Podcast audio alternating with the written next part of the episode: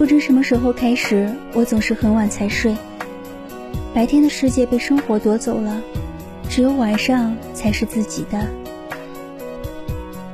一年前就是这样一个平凡的夜晚，我辞职去旅行了。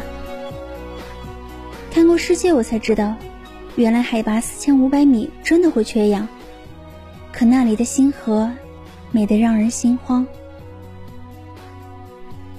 原来贝加尔湖的冰真的是蓝色的，冰层之下能放任你的千百种想象。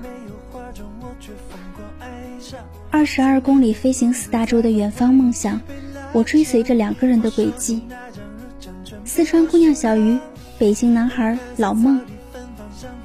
他们和我一样辞职去旅行了。我们一起打卡巴基斯坦的雪山，看蒙娜丽莎的微笑。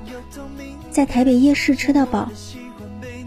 那些红尘作伴的逍遥客，小龙女有杨过，黄蓉有靖哥哥，小鱼有老孟陪着。